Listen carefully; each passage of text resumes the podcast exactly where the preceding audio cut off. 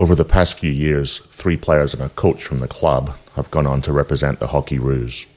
Onesie speaks to two of the girls next. Welcome to the Camberwell Hockey Podcast. Laura Barden and Sophie Taylor played all their junior careers at the club, went on to play seniors, State League One and Premier League, before breaking into the Hockeyroos team. Club legend and hockey superstar David Wansborough joins our hosting team and speaks to the girls next. Welcome tonight. It's fantastic, really exciting to have uh, a couple of our female stars from the Camberwell Hockey Club uh, who have been in Perth of recent times with the Australian program preparing for the Tokyo Olympics and due to obviously the corona situation, they've been um, they've had to come back here now to back to their families and homes and to, to reset, I guess, until the uh, coast is clear. But really exciting to have a couple of um, young ladies that have come all the way through the club, uh, started as juniors, and um, have gone on to some great things at the highest level. So, um, welcome, Sophie Taylor, and welcome to Laura Barden. Just tell us um, what has happened. You came back from Perth in the last few weeks. What's been the upheaval in the process? Yeah, so our program got shut down. Um, I guess once all the gyms got shut down um, throughout of throughout Australia, and I guess things progressed pretty quickly. So we went from a Sunday afternoon of um, all systems were going ahead, the Olympics were going ahead, everything was happening, um, to all of a sudden then by the Monday morning, training was cancelled, Hockey Australia High Performance had shut down, and then we had the option to either return home uh, or stay in Perth, depending on our um, different, I guess, circumstances. But yeah, we both made the decision to yeah return back to Melbourne. Did most girls come home, or did some stay in Perth? Oh, I would say about mm, fifty percent came home, fifty percent stayed in Perth. There's a few girls who have got almost their whole lives in Perth. Their partners live over there. They might have a mortgage on a house. Um, they've basically got their life set up over there. Um, and then there's also quite a few who are fortunate to have a great home base as well, who, yeah, came home. And then there are a few girls who actually, because we, w- we didn't really know what was happening with all of the borders closing and things like that, when we were told on the Monday, some girls had to be home by Tuesday, one o'clock the next day. So it all happened rather quickly. But we got a lot of support from the staff over there, basically telling us that whatever decision we make, whether we stay or go, um, was going to be really well accepted. And yeah, they would support us from wherever we are in Australia, basically. It's an incredible situation, I guess, across all sport and business and family. So, in some ways, the fact the whole country, the whole world's moved this way, you know, made it a little bit uh, more normal, if anything can be normal at the moment. But since you've been home, then it's now a couple of weeks. I'll start. I'll, I'll, I'll start addressing you with names so you, know who I'm talking to. But um, what what have you been doing, Sophie, since you've been back? Are you have you have a program, a strict program yet from Hockey Australia, or are you left to your own devices? Yeah, so we got um, kind of, I guess, three weeks off. And when I say off, um, there's not many athletes that would take three weeks um, sitting on the couch, um, as much as we all joke about how much we'd love to have a day off training here and there and everywhere. But yeah, we had three weeks where we could kind of, I guess, be left to our own devices, but we're also provided with a program that um, if we wanted to follow, we could. Um, and then that kind of finished up uh, on Monday, and then now we're in the middle of a, we've just started a five week block, um, a bit of a return to pro uh, training or a daily training environment program, I guess, that will um, I guess, be the kind of starting block for what is a long process getting back into the daily trading environment. So um, it's pretty low key, I guess, in comparison to what we're we're used to at the moment. Um, a couple of runs a week, a couple of gym sessions, a bit of mobility, uh, Pilates, those kind of things. But again, it's a guide. So um, for some, obviously, if they need um, that, I kind of guess the structure, um, they're very yeah, they need that structure, then they'll be using it, I guess, very closely. And then for others who kind of like to, I guess, design their own program or maybe use this time to maybe strengthen some of their weaker areas or even um, strengthen some of their strengths. And then I guess individuals have that license to take the program in their own direction. But yeah, we're definitely not. Um, well, I definitely have not been just sitting on the couch. So exercise for me has, I guess, been probably my coping mechanism. And um, since returning home, probably over exercised. Um, and that was kind of, I guess, how I coped with the news of um, the program shutting down, the Olympics, um, yeah, being postponed. Um, I think within my first couple of days of being home, I'd run like four or five times in two days. I'd done like two or three gym sessions. Um, which is, you know, as a physio, um, I would tell my my patients not to do that. But it's amazing sometimes as an individual how you cope. So yeah, that's I guess what's been keeping me busy in the hockey side of things, or the exercise side of things. I guess one of the unique things about the Olympic hockey program is that squads have got four years to set themselves for an Olympic Games. It's a, yes, there's other things that are important, but the goal ultimately for hockey still is that Olympic tournament, and um, so you you obviously set the program up that way. Players individually think about their lives, and you know, um, moving it by a year is obviously whatever age you are, whether you're 18 or 32. Um, you've all got different things in your life you're juggling, whether it's studies or partners or mortgages, as you said before. So, Laura, has that been difficult? Um, I know it's only early days to get your head around it, but even that one year now of continuing, I guess, you know, because people are still competing for competing for spots in the team, that's got to almost, you know, you're starting not starting from scratch, but it's got to be uh, uncertain again. Yeah, completely. I think I've actually been in a quite a fortunate position because I only came back into the team this year. Uh, that I was almost sort of preparing myself to want to be back in the team for the long run. So not just one year, but potentially three, four, and including the next Olympics. So I think, yes, it's a pushback for me, but I was always hoping to plan and stay in the team for quite a few years, uh, where I know that compared to other people who might have, you know, been planning to have a baby or been planning to move back to their home state at the end of this year, a whole year pushed back um, can be like an even bigger deal. Where, yeah, I think I was prepared to sort of be in it for the long run. So it's just been pushed back a whole year, I suppose. Um, it's probably more just a from a you know goal setting and organizational point you know, you go over, you do a really hard preseason because everything is about the Olympics. I think our coach probably spoke uh, every week, almost every training about Olympic selection, this, that. Um, so there probably wouldn't have been a day which went by where we didn't think about something to do with the Olympics. Oh, should I do this stretch? Oh, yeah, maybe I should do this recovery. It will probably be good for my Olympic preparation. And then all of a sudden, in just one swift moment, it just all gets taken up from you. But like anyone's situation, people probably lost something important or something they were looking forward to um, in the later half of this year. And ours just happened to be the pinnacle of our sport. Uh, but lucky it's still happening. It's just postponed a bit. Four more pre-seasons to go, and then we'll finally get there. and I guess for hockey, you know, if you're a swimmer and a rower, where that time, the event where you've got to peak and, and, and get a certain time, at least with hockey, you're running around a field. It's it's not ideal, but maybe that the way the sport is, it um, you know, it still leaves doors open, and uh, you know the athletes can keep improving without being against a clock as as precise as perhaps what sports are. Would that be fair to say? Oh yeah, completely. Like you heard about all of the swimming and things like that. Some of them hadn't even qualified because their qualifying events hadn't happened. So we're in a really fortunate position where the team last year, which Soph was in, got us qualified for Olympics, and we've been confirmed that we are still now qualified for this 2021 Olympics. Unfortunately, probably being away from the team just means that you might get a bit of disconnect between the actual culture and um, relationships in the team. You sort of always presume that we've been playing hockey for 14, 15, 16 years. Hopefully, the skills will come back, even if we might be a bit rusty for the first few sessions. But it's almost that player connection and on field connection, which might be lost for a bit, having been away from each other for so long. But we'll be able to regain that, I'm sure. Yeah, it's a very interesting situation. Never yeah, unique. Never happened before. Let's um, jump back a bit and go back to both of yours. Your journey, I guess, starting at the early days. You're both incredibly, you know, to see you here now talking about potentially going to the Olympics, and yet you both went through the, the junior program at Camberwell, and um, uh, and and you know, quite similar ways. You know, in a lot of ways, played mixed. What have you? Do you want to start with you, Soph? Uh, how I guess you came down to the club and what your junior hockey sort of when you would sum it up, the juniors at Camberwell, uh, you obviously had other hockey, rep hockey, and school hockey, but it was clearly a big part of your of your upbringing.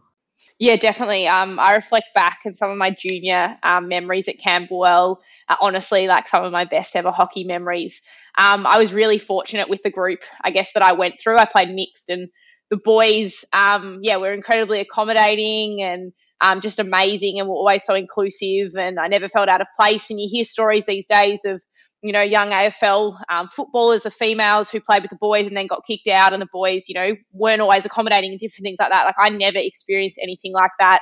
Um, I guess every single coach um, I had throughout that journey just always, I guess, took extra care. I guess looking out for us as the only girl or maybe two girls in a team. And um, yeah, I just honestly cannot speak highly enough of my junior experience. Um, at Camberwell. And who were some of your coaches and some of those players you played with that are still around the club now? Who are some of those names? Yeah, so Sal Wansborough. Um, oh, survived her. Ian Poyser. yeah, got, got through her. Ian Poyser, um, yeah, those two were kind of early days. And then um, as I progressed through, uh, quite a lot of the boys um, who were playing uh, state league or Premier League now at the time. So Jimmy Webster, Tom Webster, I uh, had Deckers at one stage. I still remember getting told off by Deckers. I think it was Deckers. Someone anyway. I was at like left half back and I cracked the ball across the other side of the field to like right half back. Basically split their press. It was a risky pass, but it got through. And I remember getting um, told off to never do that again. So uh, as you can see, that message has stayed with me. But no, no, no he was um, he was awesome, and um, they were always just so positive and encouraging. And um, oh, the uncles, boys I had as well. I'm going to forget lots of them. So apologies to any of them that are forgetting. I feel like Tom Winter would want to, um, Tom Winter would want to show it out. Yeah, uh, we won the premiership with him under 17 Bs. That was great. Yes, Tom would definitely want a shout out. I saw Tommy uh, Tommy Winter running on the Yarra Trail on the weekend. He looked very fit. So yeah, um, good on him. It's amazing. you know, still uh, still around. So Laura, for you, uh, I know you played a bit with my nephew uh, Maxi. Who else was in your Maxi Harris? Who else was in your group? Oh yeah, Max. Um, oh Ben Mitten and Sam Vanderklee. Uh, we were sort of a, a, bit of a three trio at one point. Uh, Patrick Guggenheim, he was there with us, Soph. Yeah. Uh, Jack O'Shea. Yeah, probably a lot. Yeah, played a lot with Sophia especially. Um, yeah, that was a great team when I was top age, Soph was bottom age, and all those boys came through. Uh, forced to be reckoned with. And so you went through some of these, uh, some of these rep teams, uh, state teams you then made, and obviously a lot of those girls in the rep teams from other clubs uh, watching uh, you guys compete at the um, national championships for the for the Victoria and the Vipers, what have you. There seems to be a lot of strong friendships have been forged over many years. So that, that's obviously critical if you want to make Australian teams to have a good Victorian group that's sort of going in the one direction and work and feed off each other. Would that be a, again an obs- a reasonable observation? Yeah, definitely. I think, um, especially when you start to go to kind of national camps and different things like that, to have a good group of friends that you can kind of bounce off and have there when you're at a national camp. But then even if you bring it back to Vic stuff, if you have girls that are your, your own age or are driven, um, I guess, in the same way at a Vipers level, it just makes training so much, I guess, easier and more enjoyable. You know, if everyone rocks up and no one wants to do the running and no one wants to be there and no one's, I guess, motivated to get any better, um, then you can very easily sink into those kind of habits. But um, we were very fortunate that the girls older than us and also around our age group, and now also the girls coming through, have been um, I guess, really passionate and have always wanted to improve and wanted to learn. And the older girls were happy to help us in that regard. Um, and then we've obviously learned that from now that we can pass that on to, when I say the younger generation, um, the I guess those girls that are coming through. Um, and yeah, just I guess foster that learning environment. So um, it's not a hostile environment. It's an environment that is just so inclusive, and they just walk in and they can just be themselves and yeah, perform to the best of their ability. And Laura, you know, I've observed that group. Uh, obviously, has had some you know good success and you know a good number of representative Australian players. Um, has that been a um, you know important part of your career journey as you've um, been around the Australian squad? That, that Victorian uh, training and the programs in place. A hundred percent, and I think I would say I can speak for I reckon the other states and say that I think they're almost secretly jealous of how closely connected we are as a Victorian group. Uh, and over the years, we've just seen more and more Victorians make different rep teams, state teams, junior squads, national squads. Uh, but I think it's a real credit to the kind of culture that we have both in Victorian hockey at a club level, and then by the time you get to Vipers, that group of girls which we play with now, um, Hockey Club Melbourne. Uh, they're some of my closest friends are in that team, and it's probably the funnest team i have ever been a part of. Actually, this year, Georgie Parker, when she was um, commentating Hockey One, she made this comment saying, you know, whenever I played against Victoria, I just got so jealous, like how close they were. It wasn't even fair. Like, how could these girls be such good friends on the field? You shouldn't be allowed to be this good friends with the people you play with. Because clearly in other states, you know, they all make rep teams, but maybe they're not that close. And we just all click so well. Everyone's friends with everyone. Yeah, so it's an amazing environment to play in. So when they're the kind of events which actually end up being selection events, it doesn't even feel like selection events at Hockey One because you're just playing with your best mates and you just want to play for each other. And so yeah, the Victorian culture we've got is amazing and I feel really grateful to be part of it. And I feel like it's definitely Camberwell and Victoria has gotten us to where we are today. So where you are today, you're in Australian squads and teams and, and traveling the world, and uh, it's it's a fantastic looks a fantastic lifestyle, but um, you know, I know full well that it's a lot harder than some of the glamorous parts. Look, there's been some setbacks for both of you along the journey. I had talking to Jay Stacy last night on a similar podcast, and you know, a lot of people don't realise he, as the games record holder for Australia, he actually got dropped his second year in um, the Australian team for a whole year, and um, uh, out of the team, and, and he nearly quit, and um, and then went on to become you four Olympic Games. So everybody seems to have a story. For you, Sophie, I'm familiar with your chronic fatigue, and how did that all sort of play out? What age were you? Was it around year 12, as I recall? How, and how have you recovered? What have you had to do to get over that? Yeah, so I got diagnosed with chronic fatigue in, I'm going to say year 12, but definitely was um, experiencing symptoms before then.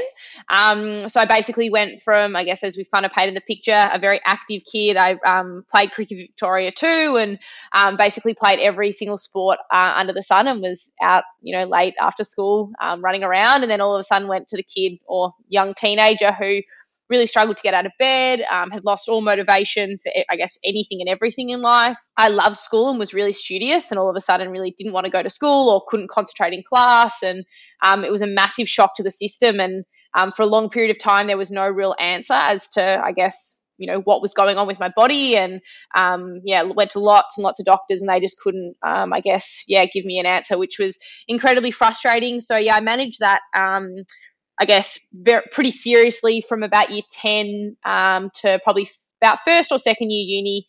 Um, and then we started to see some, I guess, improvements and changes. So was a combination of overdoing it um, for way too long and just burning out basically um, a combination of in terms of my dietary intolerances um, and also a bit of stress uh, and I guess anxiety and all those kind of things um, that came into it too. So definitely had different factors uh, that played um, its part, and it's something that I continue to manage today. Whilst um, I'll be someone who's probably always experienced chronic fatigue. I don't like. I, I guess I live with it day to day, and there's days where I you know, if I don't get enough sleep or I eat poorly or whatever it might be, um, I really notice the impacts and the effects of it. Um, but it's definitely not um, anywhere near as bad um, as it was, um, you know, when I was falling asleep in class and um, would be studying in my room and basically fall asleep studying. And I, yeah, pretty much didn't do any hockey for most of year 12. Um, so, yeah, it's nowhere near as bad as that these days, but I just have to be careful and um, really prioritize, yeah, different things. I find alcohol for me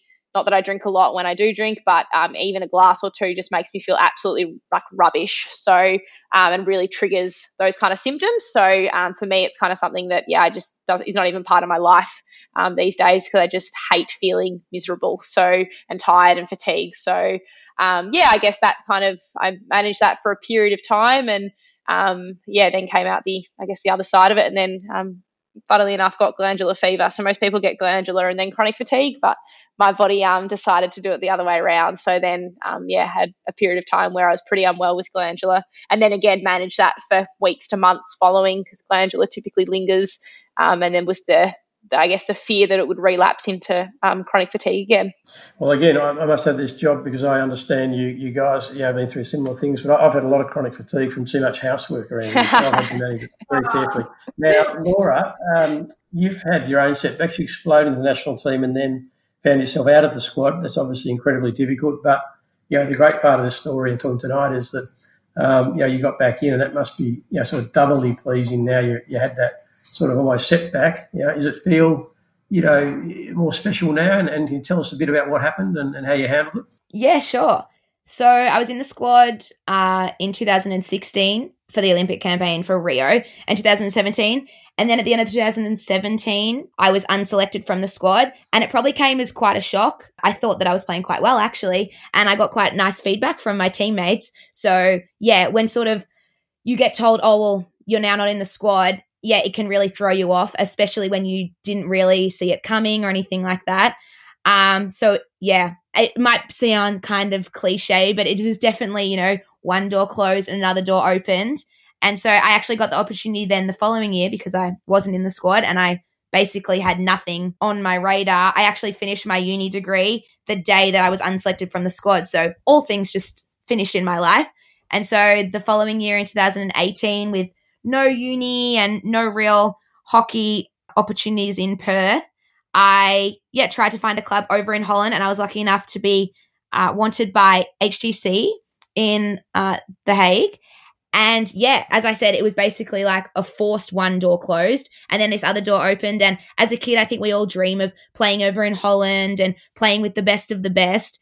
Uh, but when you're sort of in the national program or you're in the VIS and you're getting there slowly, there's never really what seems like a good time to go overseas just because you might think, oh, I'll be selected for the next thing. No, I'll go the following year. I'll go the following year. So I was actually, yeah, really lucky that I was basically given this free year where I didn't have any other commitments. And so I thought, oh, I'll head on over there. And it was just, yeah, an incredible experience. And then to be able to play a whole season over there, promote with the team which I was with. So we won our premiership. And so we made it into the top league, which was the Hoofdklasse. And then come back, play an awesome season with Hockey One with an awesome bunch of people, as I mentioned before. And then to be selected back in, I honestly feel like it, the luckiest girl in the world. Got to play in the Australian team, play overseas. Now I'm back in. Uh, but yeah, there's a bit of a sense of a different feeling this time. I think when I was in it initially, I was this young girl who was just excited to be here. That kind of like, oh, I'm just excited to be here. I don't really care what happens. Like, I just get to train with the Australian team. This is amazing. To now, someone I feel like I've grown, got a lot more confidence in my hockey, and yeah, now I'm actually like, not just I want to be here, but I want to make an impact. I want to be selected. I want to go to the Olympics. I want to win a gold medal. So I feel like I've got bit more of a determined mindset this time. Yeah, look, it is interesting. I think yeah, the, the key message I listening to this is that if you keep persevering and taking opportunities, you never know what happens. It doesn't always go according to plan or positively, but uh, you can either quit or you can um, keep putting yourself on the line, and it's hard sometimes. But to then hear those stories, both your stories, to um, it makes it all the worthwhile when it's been so hard. But yeah, it's been fantastic that it's been so hard in some ways that you've got those rewards, and uh, it's just good tonight to be able to actually hear some of the background to it rather than just seeing you in Aussie shirt and people think it just happens uh, without too much behind it.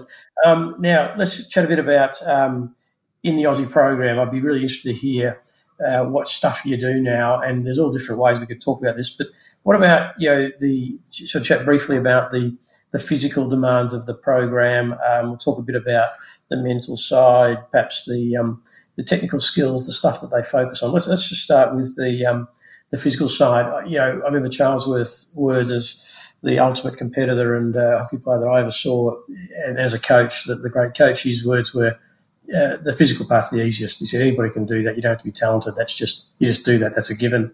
Um, I wish it was true because it always seems uh, very hard to me. How do you guys see the physical side? I'll start with you. So first, the you know you've obviously trained very hard and you look after your body and do everything right. Um, what's it like in that program? Is it very strict about what you've got to do and, and don't do? Or do you get a bit of freedom to to run your own physical programs when you're in the program?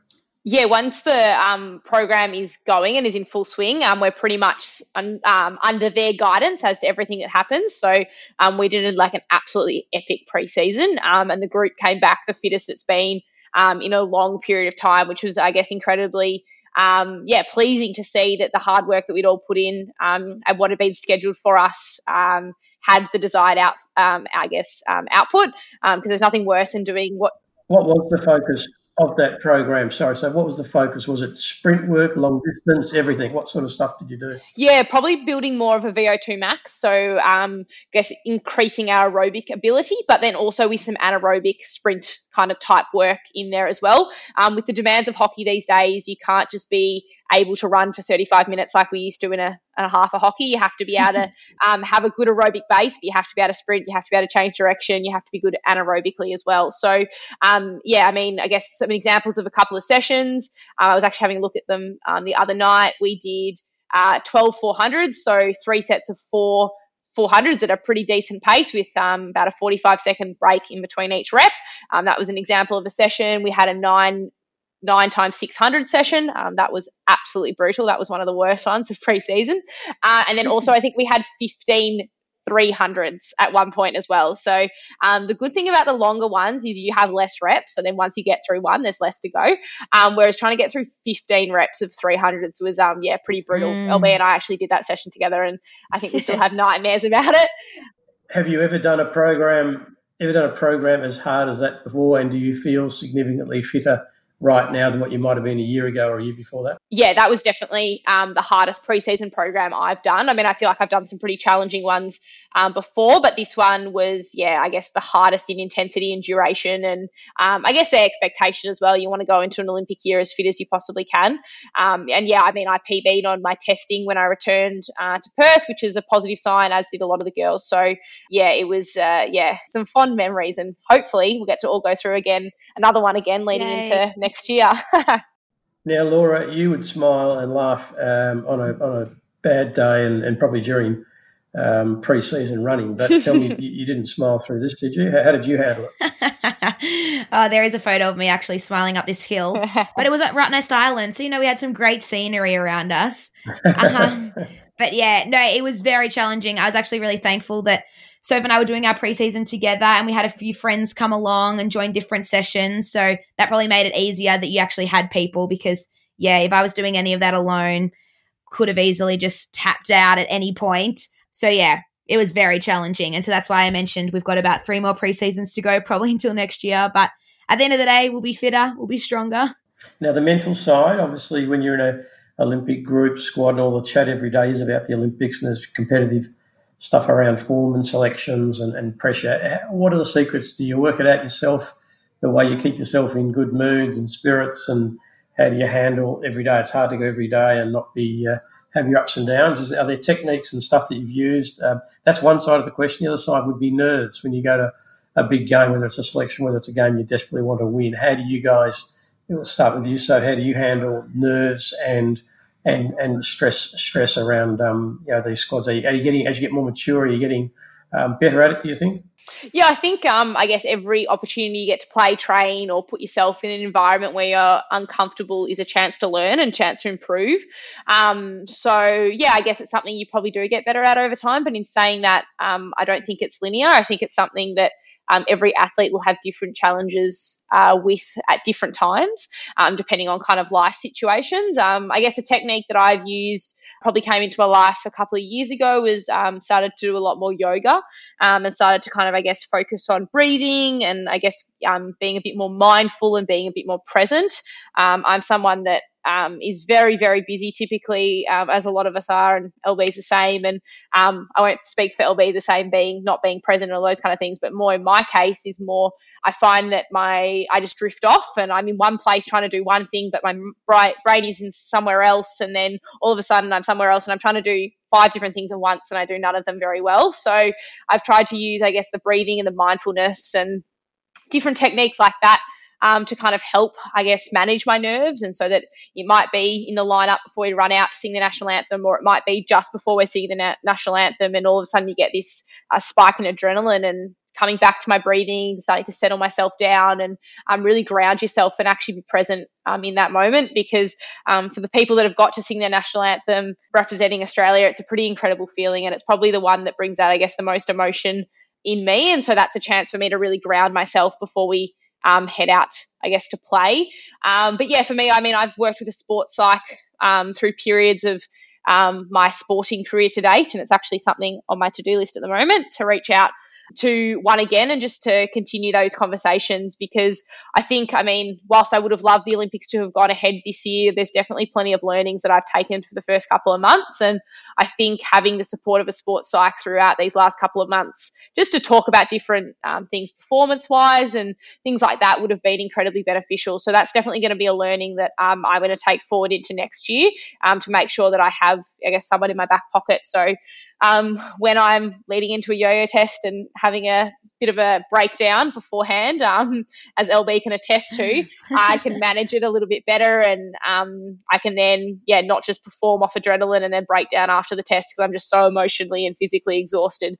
Because at the end of the day, um, when you're in Olympics, and ideally that's our dream, we want to go to one. Um, you're probably going to be, you know, that's going to be the peak of any kind of anxiety or um, nerves or anything like that. Because at the end of the day, that's the the pinnacle of the sporting event. Um, and ideally, everyone's going to be in the best possible form. So you want to be in the best possible shape and form mentally and physically. So to have techniques um, so that when those high pressure situations arise again, um, you can, I guess, deal with them as um, as best as possible. So this is actually a great reminder. I'm going to go tick that thing off my to do list tomorrow. and Laura, you know, you've had, I guess, different challenges um, for you. You know, coming into the program again would have been interesting, you know, feeling perhaps like an outsider to come back in and, having opportunity to, to make your presence felt. Was that sort of a mental challenge, how you approached that, or did you just slip straight back in like you'd never been away? Well, I'm actually, I was pretty lucky. The group of girls which I came back into the team with this year are such a great group and almost it was quite different in 2016 when I first joined the team.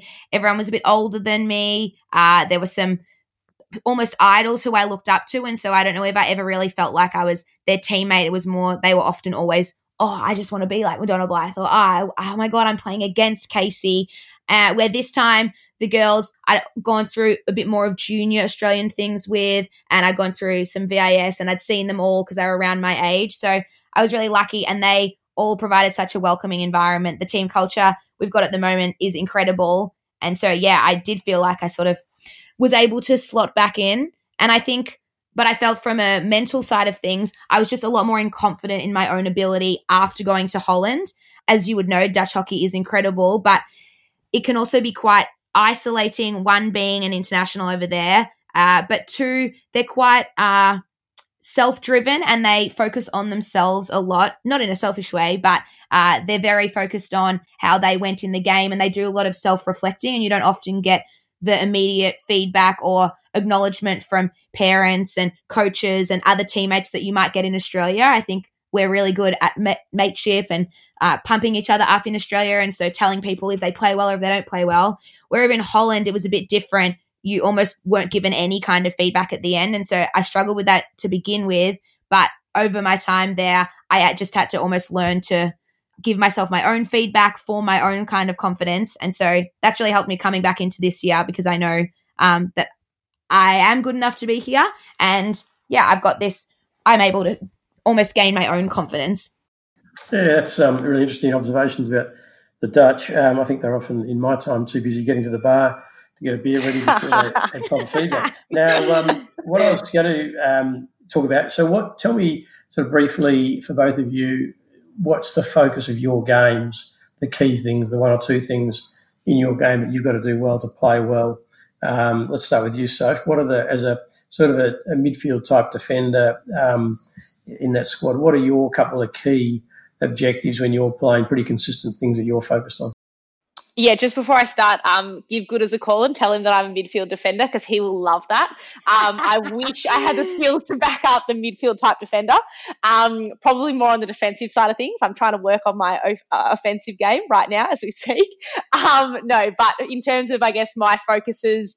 Um, having a good um, game in terms of being able to distribute the ball, um, in terms of all different types of passing, um, outletting skills. Um, so not limited just to a push or an overhead, but basically being able to hit, slap, tomahawk, um, break lines, but also be able to play short um, is, I guess, a key to my game. Um, and then I think something that's come into the women's game around the back in the defensive line more recently is our, our positioning. Um, so moving between a back three and a back four um, to set that up and also to receive um, already eliminating the pressing line. So then we don't actually have to um, do a whole lot. We can actually look pretty skillful without doing a whole lot um, against the opposition pressing line. So that's been a skill that I've been really working on because um, in if I had an ideal world, I would literally just trap the ball and pass it, and yeah, then move on to the next skill because um, that's my strength. Um, so they're the main things, I guess, with the ball. Um, in terms of without the ball, again, um, I guess I feel like I've taken some pretty big steps forward in the last, I guess, 18 to um, 24 months um, of intercepting and marking and those kind of things. Previously, one of my strengths is my tackle, so I was quite happy um, for the player to get the ball, and I feel pretty comfortable to take the ball off them. Um, whereas now the focus is to not actually let them get the ball. So getting your marking lines right, um, reading the play pretty well, um, to be able to jump in front and then to have an attacking opportunity um, off it has been, I guess, yeah, I guess a strength of oh, is a strength of mine now, and um, something that I need to do to make sure that I'm having an impact on the game. And then I guess the thing without the ball in in general is actually my communication. Um, this is probably I'd almost put it as the top of my uh, strength pillar in terms of above all hockey skills on field communication. So being able to call lines, calling different things as I see them on the field, uh, and I guess that's a bit of a role that I've probably taken on board in amongst our Aussie group um, just through chats with the coaching staff and um, yeah, the ability to set up presses, but the ability to set up you know, attacking plays as well. Uh, and to try and make um, them happen. Um, I've always just communicated. I think being a defender, you kind of have to communicate, otherwise, you get shown up. So I learnt that at a pretty young age that I just had to yell at the boys and hopefully they would move and help me out and all the rest. So, um, yeah, that's, I guess, uh, something of mine that, you know, needs to be at a good level for me to, um, yeah, be playing well and, um, yeah, as important as a defender. It all makes sense, and it sounds pretty accurate from what I've seen. And, and Laura, for you, what are your couple of keys? Um, I guess it depends whether you're sort of midfielder or a, or a striker. What, what are the things that you think about in your game? Sure. Well, uh, Soph and I have clearly played a lot of hockey together because I would also love a, a game where we just trapped it and passed it. So we must have learnt something uh, important at Camberwell. Uh, because, yeah, my passing would probably be one of my biggest strengths. Uh, if possible, I don't want to be running with the ball. Uh, I haven't got the speed. Uh, and I'm happy to admit that. So I'm happy to give the ball off to the girls around me who have got the speed and they can go and do their flary things and uh, sprint past those defenders. But I really like to be almost like a link player. Uh, I love reading the play and I love, once again, getting into positions because I might not be the fastest person on the field rather than having to chase. Uh, almost being pre prepared, getting to a good position, being able to intercept and then link that pass to the next player and just form little links across the field and almost get the other players around me running, going around. Yeah, I've always loved being basically an assist. I always wanted there to be a bit of an assist tally when it came to goal scoring because yeah, there's people who can score goals, but you know, you need to you need to uh, acknowledge the people who assist those goals as well. So yeah, probably passing and also another one really big one for me would be receiving in movement. Uh, whenever I receive stationary, I almost can tell from the beginning it's going to be a bad game. I haven't got that good awareness. Uh, I don't really know who's around me, and I can be shut down quite quickly if I don't receive with some kind of movement. So, head checking, looking to see where the space is so that I can get that first touch to the space and get then get the ball off as quickly as possible to get that next pass away. Cool. That sounds again pretty spot on and pretty logical for midfielders, and especially as you play at this level where you get such little time, you need mm. to use all those little tricks to um, to be able to get the ball and make passes or get away with it at, at, the lower level. So good luck with all of that. Now let's quickly touch a bit on families because you know both of you have got incredibly um, helpful families uh, around the, the Camberwell Hockey Club certainly and, and also other levels. But um, can we just give I don't get a chance too often to say not thank you, but can we just acknowledge a bit about both of them? I guess um, you know Libby and Pete for you, Sophie, and, um, and Michael and Rosie for you, Laura, have been amazing um, around the club. Has that been, um, I guess, more importantly for you two through your journey? They've always been there. What sort of um, you know journey have they been on? How, how, do you? I'll start with you, Laura. How do you sort of think about their their impact on your uh, your hockey? They've been there all the time, I guess. Well, I think we could all probably say this, but I definitely wouldn't be at this level of hockey if it wasn't for them. I'm so thankful for them being my number one and two supporters I've got. Um, and yeah, being so involved in Camberwell Hockey Club, I think yeah, as you said, they've made such an impact at the club. I'll be over in Perth because I actually haven't played too many games over the past few years at Camberwell, but I still feel as connected as ever. Dad would send me photos every week, every month. Oh, Laura, look, this is the clubhouse. This is what it's looking like. Oh, check this out. Like, he's so proud of it. And that makes me really proud that they're into the club just as much as I am. And, you know, dad still complains that there's no left handed hockey stick, but he's still happy to go down every week and um, watch me play, give me all the feedback which he thinks he wants to give me. um, and same as mum, she loves to take her claim that she played school hockey for a few years. And so, you know, that's where I got the hockey genes from. So, yeah, unlike maybe other parents who, uh, other families whose parents actually play, mum and dad I think mum's played one game and she's still really proud of that. But dad has never played a game for Camberwell, yet you wouldn't know it because he's down there all the time and he loves the club so much. And so, yeah, I can't thank them enough for how much enthusiasm and support they've given me over my journey and also how much they've given back to Camberwell Hockey Club. I think everyone, yeah, would love to thank them as well. Well, you might want to tell your father that uh, two of the greatest ever players were left-handed in Rick Charlesworth and Jamie Dwyer on the men's side.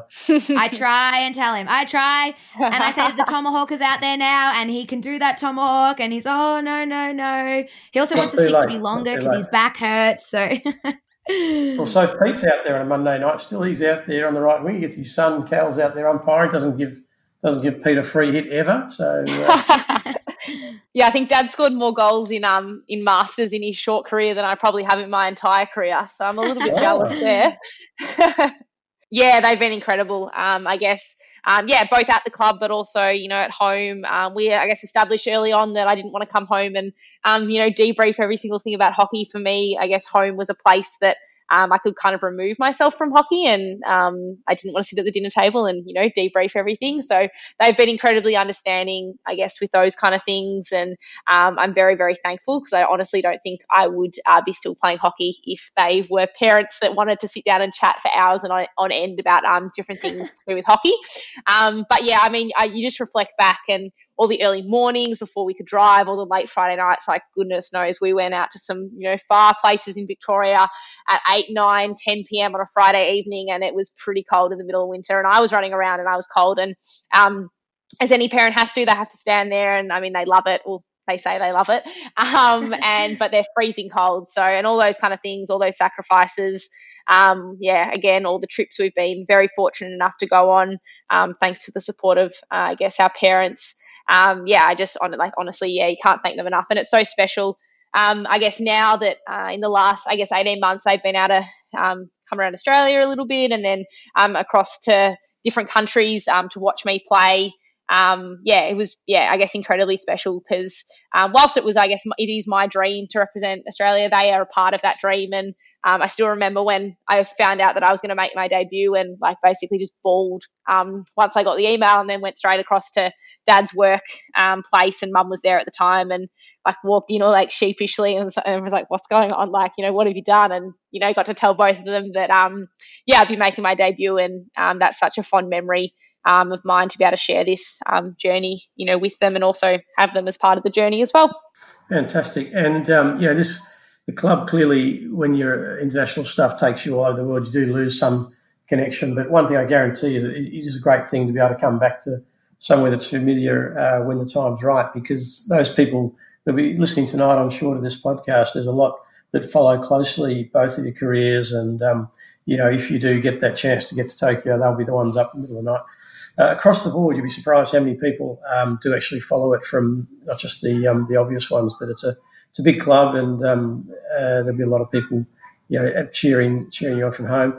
The um, I guess the last thing I was going to touch on a bit is outside of the hockey. You both, uh, I see on social media stuff, you're both obviously very good cooks, or certainly uh, having a good try. Um, what what are the things outside of hockey that uh, your sort of passions, both of you? Start with you, uh, Laura. You're um, obviously um, always baking and doing other things. What else is in your life? Oh, well, I actually, uh, when I came back from Holland, I decided that I wanted to uh, become a nurse. So I did an undergrad in food science. Uh, and then I thought, oh, I think I want to keep food as a hobby. Clearly, I still do cook a lot. But I, yeah, really wanted to be a nurse. I realized there are a lot of uh, amazing and influential women in my life who were all nurses. And I thought, oh, I actually think I really want to be one too. And so I'm doing a master's of nursing at the moment. So that's actually kept me really busy. I'm into my second semester. Um, and it's sort of good to know that if another virus hits, hopefully my uh, profession will still be around. so that's sort of one positive I can see. Uh, so yeah, I'm doing that a lot. Uh, still, yeah, a lot of cooking. Um, as Soph mentioned before, I've also gotten into a bit of yoga. Definitely more of the stretchy kind, the one which I can just roll over and sort of relax for five minutes into a position. Uh, but yeah. Fabulous. Well, that's, I mean, it's so important to have other things because whilst hockey is incredible uh, opportunity. It's um, uh, you know it doesn't go forever as well. No, so having those other things that get you passionate about, and, and you're obviously incredibly passionate, both of you, to get to the level you got to. Sophie, obviously, physio is a big part of your life. Yeah, definitely. So I finished my degree midway through last year, and um, I guess that's something I probably, looking back, also credit parent, my parents to in terms of making me continue to study um, as I was playing hockey. There was a couple of moments there where firstly, I almost stopped physio, but I almost stopped studying in general. I was like, oh, I'll just be a hockey player and I'll earn millions. Um, I learned pretty quickly that that is not the case.